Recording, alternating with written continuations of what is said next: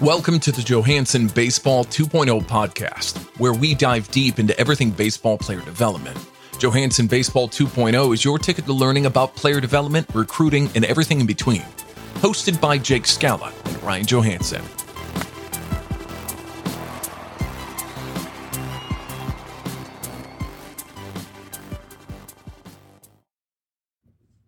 Hey guys, welcome back to the podcast. Ryan and I are by ourselves again this week. We are going to talk about uh, the one thing.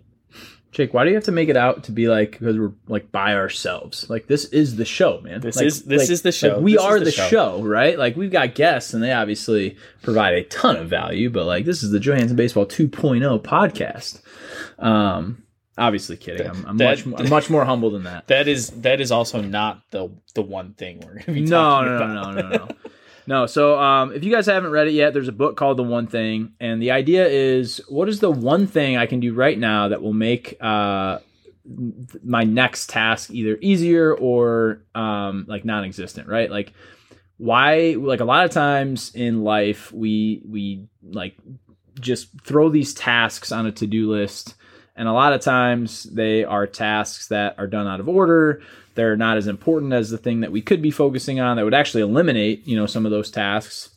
Um and hitting is the, same thing right? Like we want to be in sequence. We want our hands to work the, the right way. We want our eyes to work the right way. We want our head on the ball our front shoulder closed stay inside of it.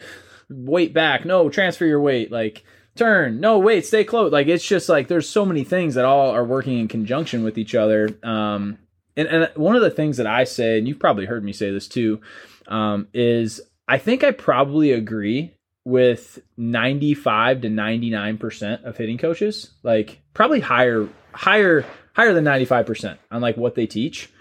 Um, I think the challenge is, and I think what most people argue over is like the delivery, like how they're saying what they're, what they're saying, because the context of like staying back or keep your weight back or dare I say rear legged, um, you know, th- there's some value there. But there's also value to like getting on your front side and like transferring over 200% of your body weight in your lead leg. And it's like, well, if you only focus on that. And so it's about figuring out like what the one thing that player needs to focus on right now and getting them to their like to their flow state. It's usually it's usually just solving the puzzle as as I have put it in the past uh, talking to other like rear legged is one piece of the puzzle. Front legged is one piece of the puzzle. It's all it's all comes together in one piece and each player needs to figure out or each coach needs to figure out for their player what that that one piece, that one thing is they need to need to do to help solve the puzzle. Yeah, and they might need to do multiple things, and that's kind of the problem with with the hitting lesson model, right? Is like you get a kid in a tee or flips or whatever. Obviously, we just use machine. We talked about that last week, um, you know. But like the old traditional model is like ten minutes of tee, ten minutes of flips, maybe ten minutes of BP. And that's all. And it's really not even 10 minutes because you got to pick up the bucket, you got to move the tee, you got to move the L screen, you got to move it again. So you're probably getting, plus you're talking in between. So you're really getting probably like five minutes of tee, five minutes of flips, five minutes of BP, plus pickup time, plus talking. So you're getting 15 minutes of work for a 30 minute lesson. That's like the traditional hitting lesson model. And in that 15 minutes of work and in that 15 minutes of talking to create your 30 minute like model, like you're trading time for information. And so you just give way too much information. So that player leaves there and they're like, whoa, I gotta do this, this, this, this, this, this, this, this, and this. And then like you got dad from the stands who like took all these great notes and is really excited to like help you and is like, I invested this time and you know, this money and okay, great. Like I'm gonna make sure he does it. And then the kid doesn't execute in the game. You're like, well, what am I paying for? Then you're yelling from the stands all of a sudden. It's like, whoa, guys, what is the one thing? Right? And that's the challenge I think with hitting lessons is because if you're trading the same information week to week to week to week to week for the same amount of money, like at some point, you're really not paying for information. And that's where I think parents struggle to invest. Like what the kid really needs in that moment is like somebody to believe in him, somebody to push him. Like you're you're more paying for accountability Mhm. In good hitting lessons than like new information. Like well, and it's a process too. Like that's like you have to like if you if you tell a kid three different things, like he's not going to improve at any of them because he's going to be trying to improve all of them at the same time whereas if you stagger it out and say, "Hey, like, you know what? You need to work on this, this, and this, but we're going to start with this, and we're we're going to work on just this for you know this week and next week, and once we get down that down, then we'll progress and we'll move on to the next thing and the next thing. Because if you try to change too many things at once, you might end up even causing a new flaw that wasn't there before because they're over uh, analysis by paralysis or they're over overthinking everything because you told them everything in their swings wrong like they're they're just going to struggle and you see an approach a lot like we create cognitive dissonance all the time. So basically a confusion in the brain. The brain doesn't know which side to take and it takes whichever one it decides to be more comfortable with which is why you get a lot of passive players. Because as soon as I mean, if you just watch a, like a kid pitch game, like real early, like a real early kid pitch game, their first experience is swing at strikes and be really aggressive. Be aggressive. That pitch is too close to take. Be aggressive. We want you swinging. We want you swinging, Johnny. Swing the bat. Don't jump out of the way. Swing it. Right. And then, as soon as they chase a pitch on strike three, what are we swinging at? Right. So now it's like the brain is just super confused what to do in those moments. And then that like trans people don't realize like those those moments, those first initial moments are defining moments for players. You it takes so much from the mental side to get players to understand like to then pick one thing. Oh yeah. A, a and B can both be true. Mm-hmm. Swinging at strikes and being aggressive is a good thing. Chasing pitches slightly out of the zone, if you can hit them, is is fine right? It's it's it's it's a net positive mm-hmm. you can hit. Like finding barrels is good regardless of if it's actually technically a strike or not. And then swinging at non-competitive pitches is also a bad thing. But what's going to get you a better result? Making sure you're on time and being aggressive and sometimes chasing, especially at the lower levels, versus uh, being too passive because you're going to be quote unquote selectively aggressive. And I, when we, and I'll just say this, I know you, I didn't mean to cut you off there. I know you're about to say something. I will say when I uh, when I first was an assistant hitting coordinator with the White Sox, um, the first guy that I was like assisting was really smart dude. Um, he was very like informal, like very creative mind. He has a music background as well. Um, big left hand, like played in the big leagues, like really awesome guy. Everybody loves him. Um, came from mental skills background, like just very laissez faire. Um, and I remember like our mission statement, and like that was it. Like we're to be selectively aggressive, and I was like, delete. Like we're not gonna we're not gonna say that. We're not gonna say that phrase. Well, why not? That's a bit. Yeah, there's a reason for it. Like I could bore you with all the details, or like you find a different way to say it. Oh, okay, yeah. And then he just like found you know creative mind, like found a different way to say it. I was like, cool, awesome. But like selectively aggressive, like isn't a thing. You cannot do it. I tell players all the time, and I make sure I do this in front of their parents. It is okay to chase if you are on time for the fastball in the zone. It is okay to chase if you are on time for the fastball in the zone. When I coached in college baseball, and the best hitting college team that I was a part of uh, was Rich Benjamin's team. Um, he just took his last team to the NAIA College World Series, by the way. Uh, he's a phenomenal hitting mind. He's a huge mentor for me. Um, we were only allowed to like players were only allowed to swing at fastballs. And I this is a this is a hilarious story. I've probably shared this at some point. I went to go visit him um like years and years later after I, I coached for him. And uh I was like, hey Rich, remember you always used to like tell kids like, hey, if you can't hit the wall in BP, like you're probably not strong enough to play college baseball. He's like, I didn't say that. Like, Rich, what? you absolutely did. And like his assistant's kind of like laughing. It's like, yeah, it kind of sounds like something you say. He's like, bro, I never said that. I was like, it's like, no, there's lots of guys. Like, yeah, you can like, like flare guys are great. Contact guys are great. Yeah, we love all those guys. And I'm like, Rich, I, I, I spent my whole like baseball career like like doing this right like and good for the guys that we coach because like we I quoted that a thousand times like no you got to be able to in BP you got to be able to hit the wall on the fly that was my Ricky Bobby moment like I feel like we all have Ricky Bobby moments but like that was like you know, Ricky Bobby goes to the whole Talladega Nights movie. He's like, if you're not first, you're last. If you're not yeah. first, you're last. If you're not first, you're last. And he's like, oh, son, you can be fourth. You can be, fifth, you know, you can be second, third, fourth. You, hell, you can even be fifth. He's like, Dad, I lived my whole life. Right. That was like my Ricky Bobby moment, uh, which is absolutely hilarious. Um, and I, and like coaching professional baseball and like doing all those things, like, yes, I 100% get where he's coming from. It's like, I didn't say that. Like, yeah, we just want guys that hit. Yeah, you have four years to develop guys. You play in a specific conference. Like, yes, I understand, like, you want well, well-rounded things. I can tell you to play at the highest level. If you cannot hit the, the fence on a fly, you are not strong enough to play this game. It is still a true statement, regardless of whether, like, it was, it was the right statement when he was younger and coaching yeah. there, um, especially at a field that didn't have really far fences. Oh, yeah right? Like Justin's not that far. No, I think to center it's like maybe like three eighty five or something. It's short. It, it's a short porch. And he took that philosophy into his new school the first year he was there without a new recruiting class, the same class that hit three homers as a group the year before, and then set a I think they were 33 with like I don't know, through 29 games. Like just absolutely murdered the school record the next year. Yes, that is a true thing. If you cannot hit the outfield fence on a fly in BP, you're not strong enough to play this game or at that level. Obviously, youth is different. Like you, you yeah. move up to a 300 foot fence, you still got a guy who's 40 pounds soaking wet and, and two four. Like it's, I, I get that, right? But like longevity wise, um, that that seems to make sense to me. So, what is the one thing, right? Like the one thing for me is I'm going to attack fastballs that might be my one thing. I've got I've got some guy I got a guy right now who's playing a scout team. It's like, dude, attack fastballs. That's it. Like you're not gonna get an opportunity to to play the approach game to be like, oh, let me see one. It's like, nope, you're down 0-1. Guess what? Nasty slider. Now it's 0-2. oh, now you get 93 to 96 up at your letters. That looks really good.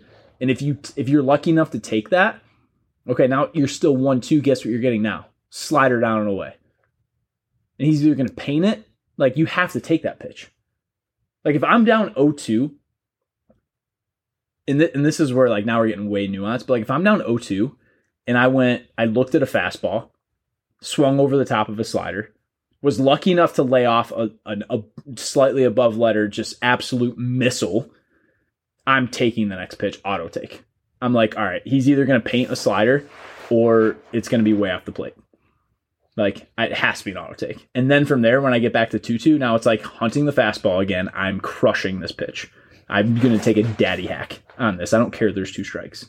Because I think sometimes when people get like see dominant pitching, they get more defensive. It's like, no, like get aggressive. In order to run, in order to score runs, if this guy's going to be dominant, you might have to win the game with doubles and homers. Oh, yeah. It's like why Max Scherzer's so effective. And like some of these guys, like if you're a big power guy, power power pitcher, like you have to win the game on the one thing.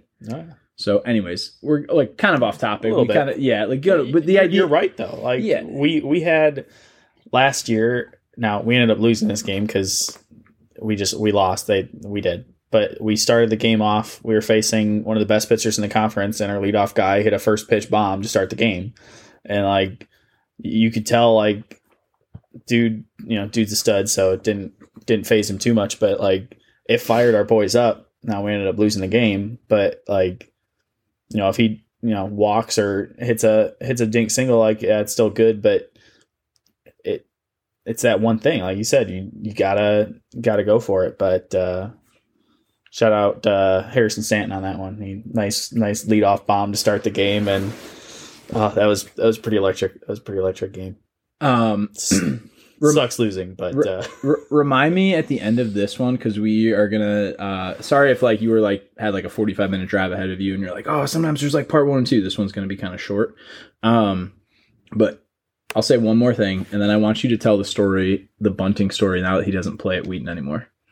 Um, the Matthias uh. story. yeah, we're gonna talk. We're gonna tell that story at the end of this. Oh, that's a good one. Um, and and not to throw shade at anybody, it, it was a conversation that I think probably you and I both had with him that was like, nah, like we're not gonna act that way. Mm-hmm. Um, but it's uh, still a funny story. It's still a funny story, right? Like like looking back, you know. Um, it, honestly, it's it's just a good story from a like. Sometimes as a player, you have to go to that place to to find that next gear. A hundred percent, man. Like, yeah, like, it, like that's he, a great like, point. Like that's a he, great point. He no, like some some pre context. He loves the pro loved the program, loved the coaching staff, loved everything about it. But sometimes you have to go to that place to like find yourself and be the dude.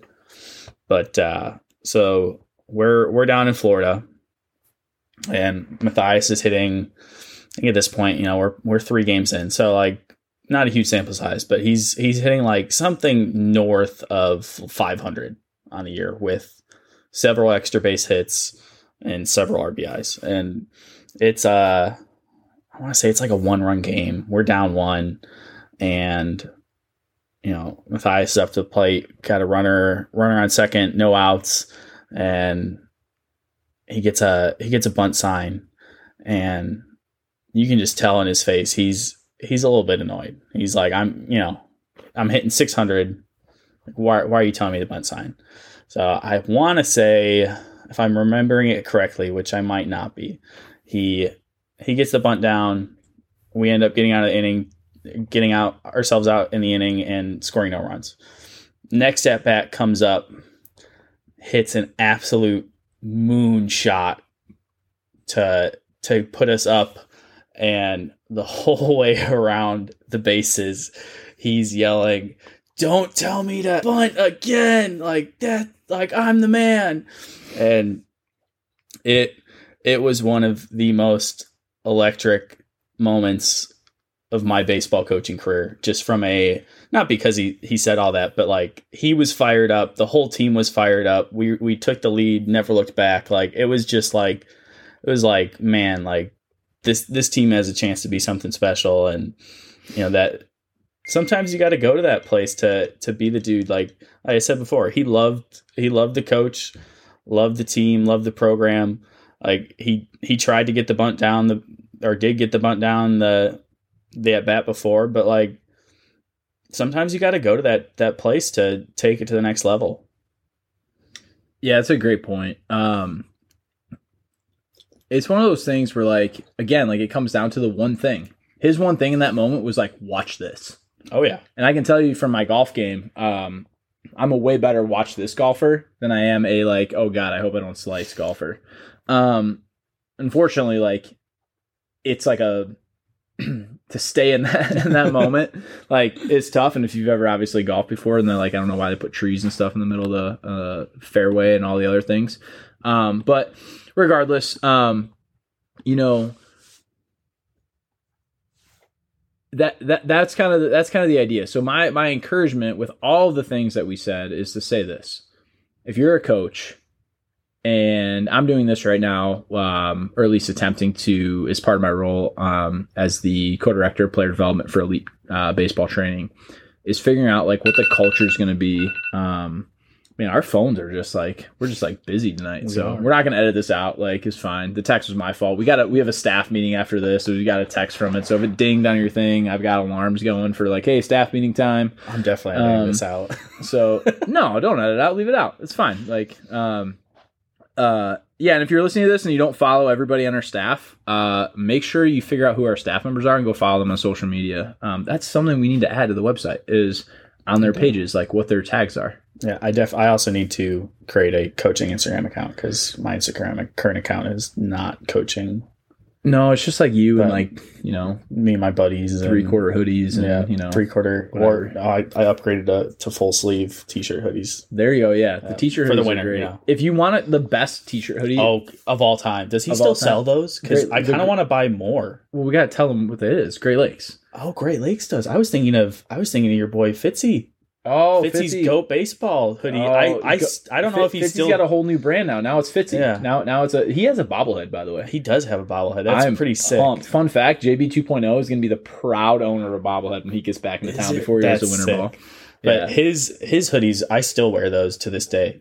I don't know if he sells them anymore, but now I'm gonna have to go to Great Lakes knowing that they sell those too. That's uh, one more. Great Lakes is just the best. They're they're, they're the best at everything their their wood bats are nice. Their gear is nice. Like they're yeah. great customer service, great human beings. Like I uh, I just posted that uh, that sick picture on my own personal Instagram. Speaking of social media, of me being in the rough and taking. Obviously, I'm in the rough. I'm golfing, um, but I look awesome. I you know my my golf motto is look good, feel good, golf bad. Um, and uh, they're they're they've got a golf company too. Um, and so he hit me up. He's like, dude, you've been golfing? He's like, dude, you look you look super show.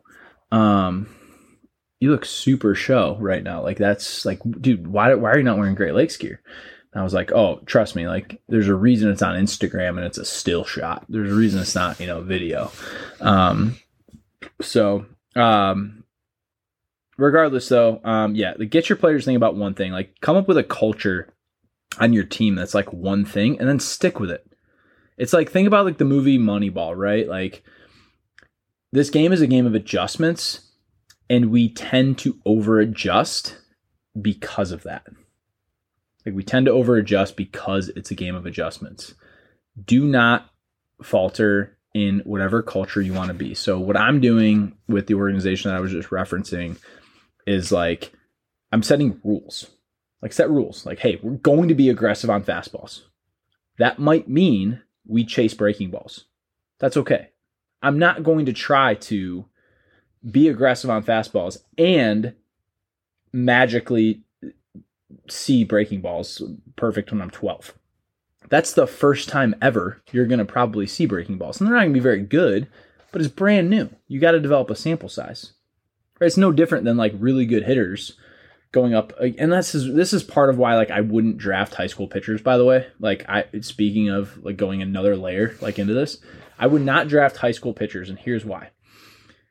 The biggest reason why is if I've got a high school pitcher who's 93 to 96 um, and he's dominating high school hitters who have never, ever, ever seen that. He's going to look amazing. You have to have two pitches that you don't even have to throw for strikes at that level. Oh, yeah. Like he's gonna look, he's just gonna look, he's gonna embarrass her, even if they're all power five guys. He might no hit a, a team filled with power five guys. And like and granted, like if this is you and this is like I'm not knocking anybody, like, you know, this is obviously like a true story, but like I'm not knocking the pitcher. Like he might be great. That's fine. If it's me personally, I'm not drafting a high school guy because those power five guys just maybe have never seen that and they might be willing to adjust. Like they're just going to be freshmen, like getting into that. And like there's a reason, like if playing Power Five, like the chance of you playing four years at Power Five school is not very high. Oh, yeah. You're gonna red shirt. You're gonna see live at bats. You're gonna like get into it, and then like yeah, you're able to perform and have a chance.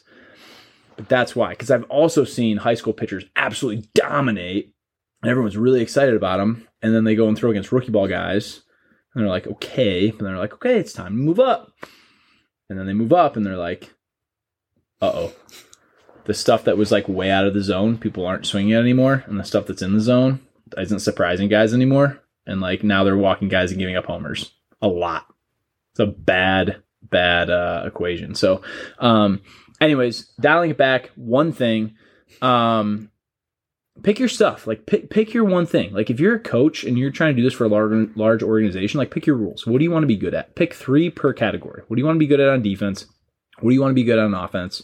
what do you want to good uh, be good at um, pitching wise? Um, so defensive, like thinking more like position players, pitching, um, catching. You can have some things, and make sure your rules do not contradict each other. Your rules cannot contradict each other. It is not swing at strikes, don't swing at balls. It's hey, we're going to be aggressive. Great, that's one rule. Like it can't be, and we're going to take pitches. Like it doesn't work. Like make sure whatever your rules are, and if three is too many and you can't like come up with them, just pick one. What do you want to build your culture on? Do you want a, a team of just absolute savages that take daddy axe and crush fastballs? Because I can tell you that that works at the college level. It worked for the Minnesota Twins in 2019. Now, when you have to face Gerrit Cole and he knows that you're trying to pull a fastball for a homer, it's not going to work that great. You're not going to. It's not going to work. You know. Um, the other thing, don't contradict your own rules when talking with players. Like players will see through that so fast when you say, "Hey, be aggressive," and then you know they go 0 for 2 with you know two strikeouts in the scrimmage, and you're like, "Hey, man, you were a little bit too aggressive there." Like that's that's very contradictory, and when you flip flop all those times, like players are either going to lose respect or they're going to lose buy-in, both of which are killer to programs. Yeah, hundred percent. So, um, just take take those two concepts with you as you're coaching your teams is what's the one thing I can do to make my life easier as a coach or eliminate a possibly even like a drill or a practice plan, right? Like how can you do less to get more? Like just keep working backwards to the main the main thing. If you're for example, if you're trying to work on hitting cuts and you guys suck at playing catch, play catch. right? Yeah. Like play catch. Don't don't go confuse them more and put more pressure on them. Like play catch, and then just tell them like to go play catch in the in the field, in like a different way. Like figure out like what that is. So, um. Anyways, that's all I got. Um, That's all we got. that's all we got. The Well, one thing. We'll see you next week for the next thing. For more information or to train with the Johansson baseball team, follow along with Johansson Baseball on all major social media platforms or by visiting their website at johanssonbaseball.com.